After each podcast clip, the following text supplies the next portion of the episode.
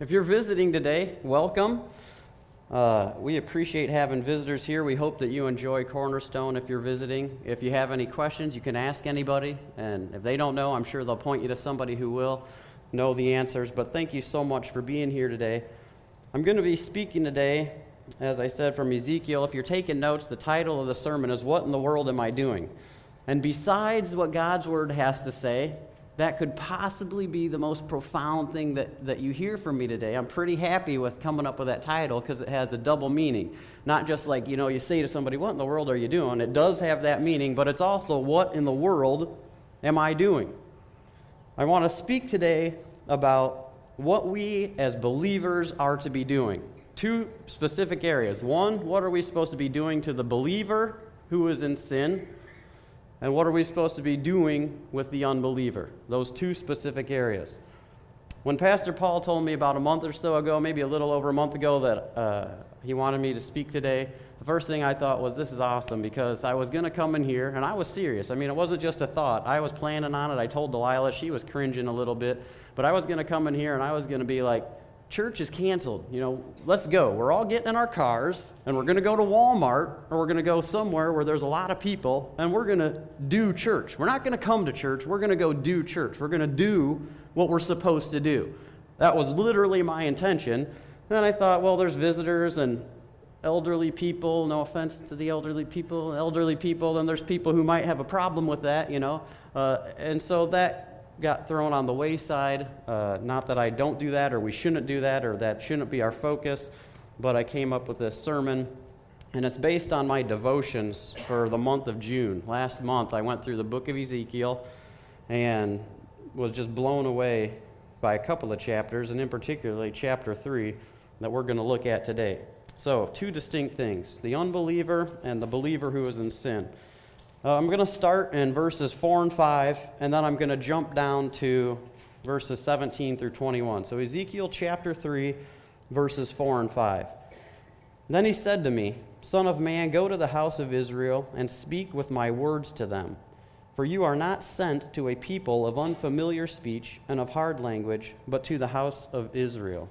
And if you want to go to 17 through 21, Son of man, I have made you a watchman for the house of Israel. Therefore, hear a word from my mouth and give them warning from me. When I say to the wicked, You shall surely die, and you give him no warning, nor speak to warn the wicked from his wicked way to save his life, that same wicked man is going to die in his sin, but his blood I will require at your hand. But if you warn the wicked, and he still doesn't turn from his wickedness nor from his wicked way, He's still going to die, but you have delivered your soul. Again, when a righteous man turns from his righteousness and commits iniquity, and I lay a stumbling block before him, he shall die, because you did not give him warning. He shall die in his sin, and his righteousness which he has done shall not be remembered. But his blood I will require at your hand. Nevertheless, if you warn the righteous man that the righteous should not sin, and he does not sin, he shall surely live, because he took warning also you will have delivered your soul. I'm going to address these in the opposite order that Ezekiel does. I'm going to go with the believer in sin first and then the unbeliever. I realize that this dispensation, there weren't believers yet, but we're talking about righteous and unrighteous, believer, unbeliever. That's how I'm going to address it. So, the first group that needs warning is the believer in sin. This is a touchy subject. This is a real touchy subject for people. I can think of, while I'm putting this together and even standing here right now, I can think of a few faces in my mind that I know for a fact, not here, that I know for a fact have a problem with this. Talking to somebody, approaching another believer about something that they're in sin on, or church discipline. There are people that have a real issue with this. We shouldn't do that. That's wrong. I also want to say before I really get into this that there's nobody in my head that I'm thinking of while I'm saying all this. This was just what the Lord laid on my heart. So I don't if you guys are feeling convicted while I'm talking, then that's the Holy Spirit. You know, I have nobody's face in my mind that I'm thinking, you know, somebody needs to clean their act up. But um, the Bible tells us in, in Matthew, go to your brother one on one. If you have a problem, if you have an issue with your brother, you go to him one on one. If, you know, he doesn't listen to what you have to say, then you go get two or three, you go back to your brother, you talk to him. This is the process that the Bible lays out for us. in that particular passage. I had a Bible school professor who told me, as you can imagine, at Bible school, a lot of things happen in groups. So if somebody acted like an idiot in a group, then maybe a couple of people would approach the guy or girl who did something wrong and say something to them. And as you can imagine, uh, and, and, I have this attitude a lot of times too, if somebody says something to me like, uh uh what are you talking about? You know, I just get defensive right away. And he says, the Bible school professor says, shouldn't be the attitude. We shouldn't be pointing out what the person did wrong. Well, you came to me with two at first, and you're only supposed to come with one person. You know, we start picking out what they did wrong biblically, you know. We shouldn't be doing that. We should be, is there any truth to what this person is saying? Are they saying anything that has merit to it? Is there anything true about what they're saying? That should be our attitude. First John and other places in the Bible, but First John talks about darkness having nothing to do with light. You can't have light and darkness all at the same time. You can't be completely black with light in the room. You can't be. There's nothing to do with it. We just got done, well, a little while ago, got done with the book of James. Pastor Paul went through James. James 4 4, adulteresses and adulterers, don't you know that friendship with the world is enmity with God? You cannot be a friend with the world and be a friend with God. You can't play, I'm going to church on Sunday and the rest of the week I'm doing what I like to do. The world way, you can't do that. James 5 19 and 20, the last two verses of the book of James say, Brethren, if anyone among you wanders from the truth and someone turns him back, let him know that he who turns a sinner from the error of his way will save a soul from death to cover a multitude of sins. I have accountability partners. I have two accountability partners in my life that I have asked to be accountability partners that I know are my accountability partners. And on the other end, I've had two men ask me to be their accountability partners. You don't have to be asked to be an accountability partner, though. Are you a believer? Am I a believer? Then the Word of God makes me your accountability partner. And you are my accountability partner. Are we believers? We need to be taking this seriously. Very, very seriously. We've developed an attitude of that that's between them and God. Well, that's between them and God. And you know what? Eh, I don't really want to say something to somebody, so that's between them and God. That's true. It is between them and God. But it's also between other believers and that person because we are brothers and sisters. We are family. And we need to hold each other accountable for our actions. It was probably about a month ago. I might possibly say this every time I speak here, but I can't stand Facebook.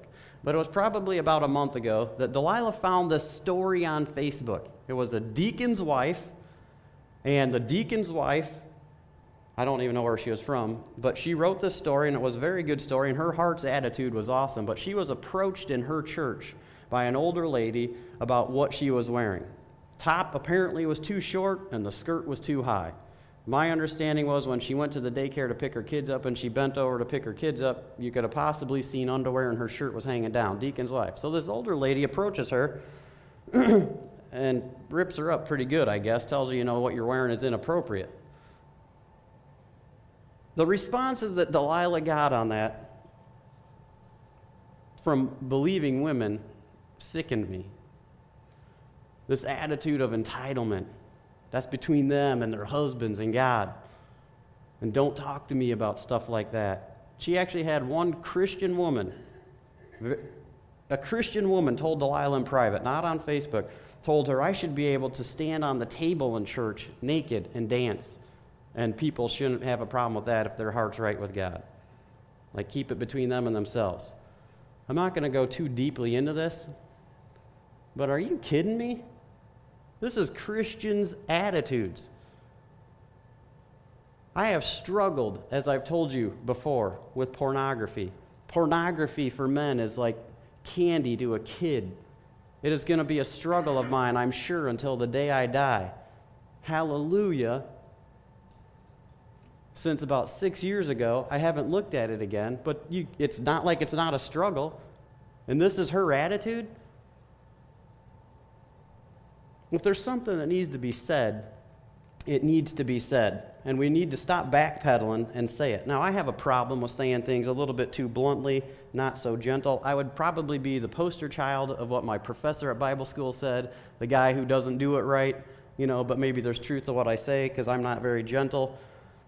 1 Corinthians chapter 5 verses 6 through 8 says your glorying is not good. Do you not know that a little leaven leavens the whole lump? Therefore purge out the old leaven that you may be a new lump, since you truly excuse me, are unleavened. For indeed Christ our Passover was sacrificed for us. Therefore let us keep the feast not with old leaven, nor with the leaven of malice and wickedness, but with the unleavened bread of sincerity and truth. The context of this verse is sexual immorality in the church, but certainly it doesn't just only apply to sexual immorality.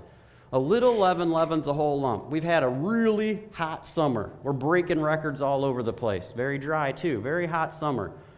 So imagine, like I'm on the roof a lot barn roofs, house roof, shingling. I'm on the roof a lot. Last week, I literally felt like I was going to pass out about twice being on a barn roof that was like 120 degrees with the sun baking on the shingles while we're putting steel on the roof. A nice, refreshing glass of water would have been awesome. So let's put ourselves in that situation. You're outside, you're sweating profusely. Here's a nice, refreshing glass of water. And I take the little eye droplet, whoop, whoop, two drops of cyanide. Anybody want it? Come on, it's hot out. You're sweating. You're thirsty. Don't you want this? That's like 99.8% water and only 0.2% of cyanide. What's the problem? Nobody wants this refreshing glass of water? No, we don't want it. It's corrupted. That should be our attitude with sin in the church. Christ's bride. And we let sin go on in there? Without saying anything because, oh, that's awkward. Oh, that might be a close friend of mine, and I want to keep a close friend. So we don't say anything. If there's cancer in the church, you take the means necessary to correct or eradicate. I have been praying for the Grays. Rex lost his brother to cancer. When the human body gets cancer, what are our steps? Get it out at all costs. Radiation, chemo, whatever it takes, get it out. That should be our attitude with cancer in the church. And lovingly and gently do it, but we need to get it out. We need to stop backpedaling. Shouldn't be a mundane task either. This shouldn't be something that I, I realize it's hard to say. Some of the hardest things that I've ever said have been to friends. I don't know if it's the younger generation I say younger like I'm really old. I'm 37, 36, whatever I am now. When we were at Bible school, I was really old because I'm there with 18 to 21 year olds, you know. But I don't know if it's that group of people, the 18 to 21s, that think it's okay to take God's name in vain or what. But like even at Bible school, we heard, oh my, G O D, like all the time. And it's like, and one of my closest and dearest friends was one of these guys that said that every now and then. And finally, we were lifting weights one morning and I finally said to him, dude, and I didn't do it gently again, uh, dude, what are you doing? And he looks at me like he has no idea. He thought he was like lifting wrong or something. I don't know. And I said, You are taking the Lord's name in vain. You are using the Lord's name as a byword. That means without reverence, just another flippant word. Who cares? Stop it. If you want to do it, don't do it around me, please. It drives me insane. That was one of the hardest things I had to do because he was so, and he still is. It, eh, the thing is about James that I just read you turn a brother from the error of his way, you've saved a soul and delivered him from a multitude of sins. Man, that solidified our relationship. That's why this shouldn't be a mundane task. You know how much better the church is going to be for us coming alongside each other and saying, hey, what you're doing does not align with God's word. Let's correct it. It's going to build us up, it's going to be a very good thing. That's a little bit of a soapbox for me. We're going to switch gears to the unbeliever. So, if you're taking notes, we're on to the unbeliever now. The unbeliever is obvious enough. And the reason why I switched them from, in, from Ezekiel talking about the unbeliever first, then the believer, the reason why I switched them is because unless I did something really crazy that you remembered, usually the last thing that, you, or the only thing you're going to remember is the last thing that I talked about. So I wanted to talk about witnessing to the unbeliever last. We're commissioned to talk to the unbeliever. It's obvious enough the unbeliever needs warning. The unbeliever has got a warning. The Bible says creation testifies to God's eternal power and Godhead. That's in Romans 1:20, I believe. It says at the end of that verse, they're without excuse. Just because of creation alone, the unbeliever is without excuse. They have been warned. But we need to remind them of this warning. They are on a set of railroad tracks, and there's a train coming for them, and they don't know it. They need a warning. Hello, what are you doing? I read a book last month, in the month of June as well, called uh, Erasing Hell. It's by Francis Chan. I highly recommend it he did this little demonstration, and I want to do it today. It's very brief and, and it's not embarrassing. So I want everybody to close their eyes right now. everybody, close your eyes and think about right now a close friend or family member or somebody who is near and dear to you that is an unbeliever. You've had good times with this person. You've shared dinners whatever, your families get together. This is just somebody who is really close to you, near and dear to you, but it's an unbeliever. I want you to think about this person.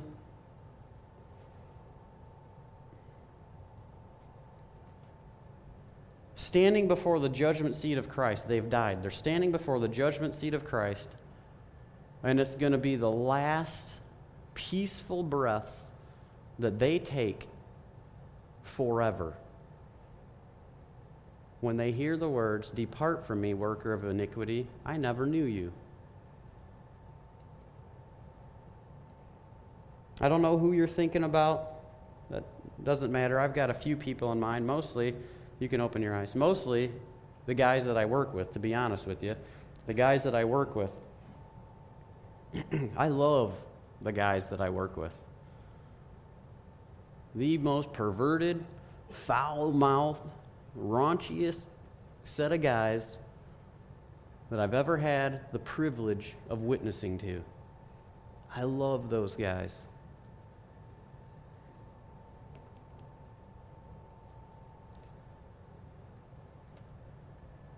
And the majority of them are on their way to hell. And not only them, but their wives. And not only them and their wives, but their kids. So, what am I doing? What in the world am I doing? Sometimes I just pray, you know, God, I don't know what to say. I actually say that about every day.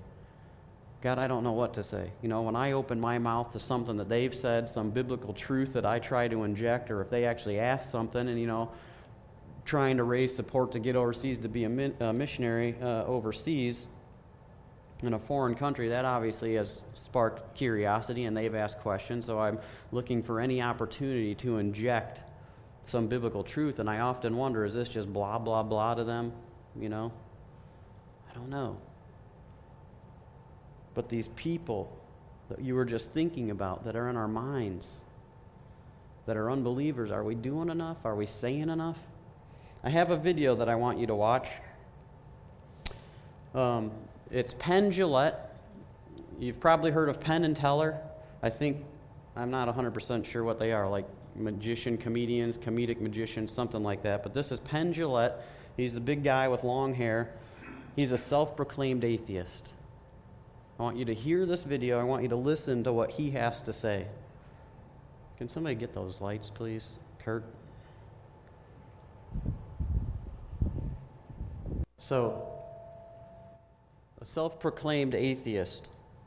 A self proclaimed atheist who's bound for the lake of fire reminded me better than I've probably ever heard, with the exception of God's word telling me that I often choose to ignore. A self proclaimed atheist told you better than I ever could these words. I typed out a little bit of his quote.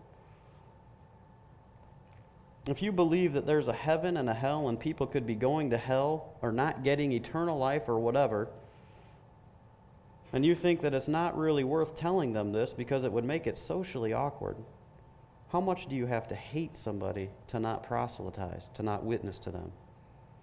How much do you have to hate somebody to believe that everlasting life is possible and not tell them about it? I mean, if I believe beyond a shadow of a doubt that a truck was coming at you and you didn't believe it, if that truck was bearing down on you, there is a certain point where I tackle you. And this, referring to eternal life, is more important than that. Wow. An atheist.